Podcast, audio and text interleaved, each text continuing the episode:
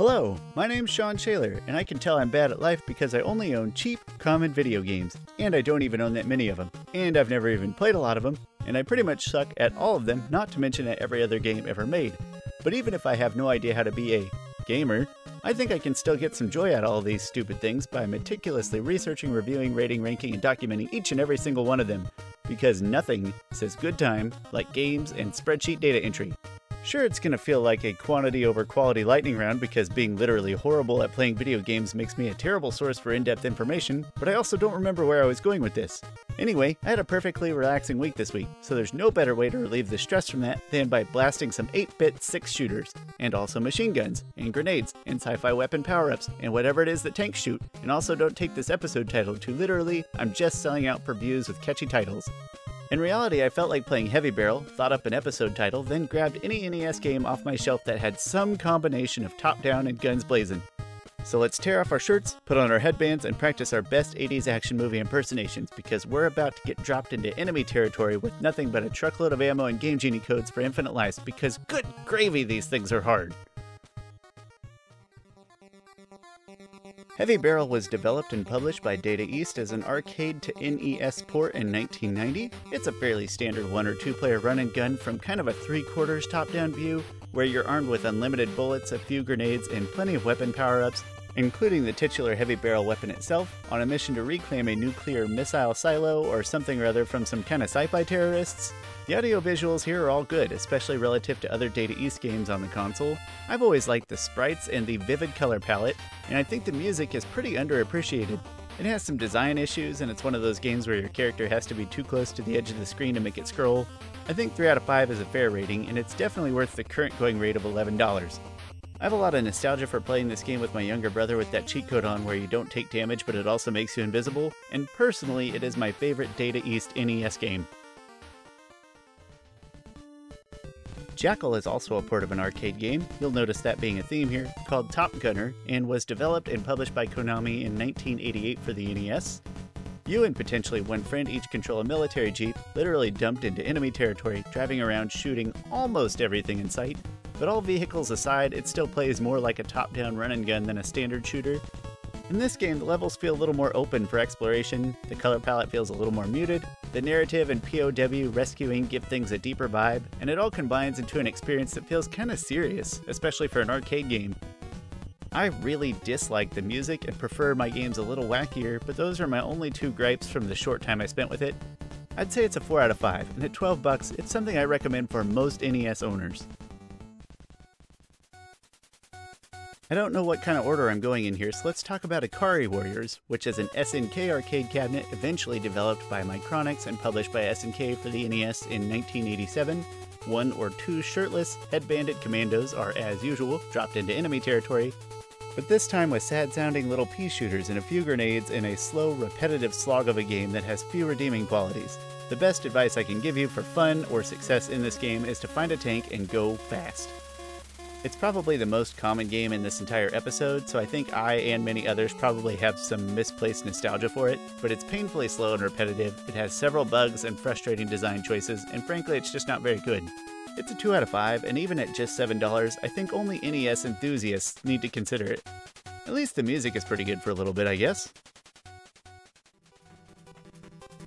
But sticking with SNK, they did get better in my opinion. Ikari Warriors 2 Victory Road is a fever dream, and Ikari Warriors 3 is more like a run and punch, but both seem to have some minor functional improvements over the original, according to the internet at least, as I've never played either one. I don't feel the need to though, because 1988's Guerrilla War is comfortably SNK's best effort in this video. It's just like Ikari Warriors in every way, except for faster and more frantic and more interesting in every way, with some added variety in the form of saving captives and unique terrain and vehicle segments. It also comes with the added bonus of obviously being a 100% literally accurate history lesson about Che Guevara and Fidel Castro's defeat of the Batista regime in 1950s Cuba. This game gets 4 out of 5 and just feels like it accurately captures great arcade energy on a home console. If you're very literal about the phrase top down, run and gun, I think it's the NES's best in this very specific subgenre, and at 13 bucks, it's another one I recommend for most system owners. So bear with me on the next three games because none of them fit the subgenre quite so well, but they fit the mood I was in at the time, so I'm going for it. Gun.Smoke is a top down run and gun in a literal way, but this arcade turned NES game by Capcom in 1988 is really a vertically scrolling shooter. It has an Old West cowboy coat of paint, and in the NES version, you use either A, B, or A and B to fire diagonal right, diagonal left, or dead ahead respectively, which combine to make it feel really unique from other vertical scrollers of the time. It's bright, frantic, arcadey fun that translates fairly well to the NES despite the unusual controls.